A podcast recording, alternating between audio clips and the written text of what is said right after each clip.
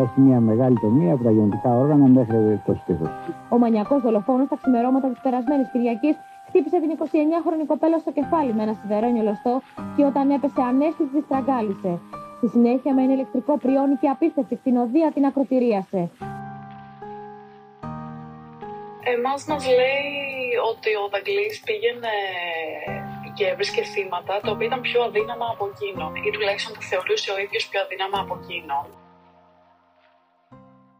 Κάποιες αλλοδαπές έτσι στο πεζοδρόμιο κατεβάζουν και τις τιμές. 10 ευρώ, 15 ευρώ, 20 ευρώ. Έλεος. Καλύτερα σταματήσω. Με τέτοια λεφτά καλύτερα σταματήσω, να κάνω άλλη δουλειά. Με φοβίζει το αύριο, άμα δεν, βο- δεν έχω να φάω, ε, δεν έχω να πληρώσω το ηλεκτρικό το ρεύμα μου. Να πάω να κλέψω. Δεν ξέρω να κλέβω.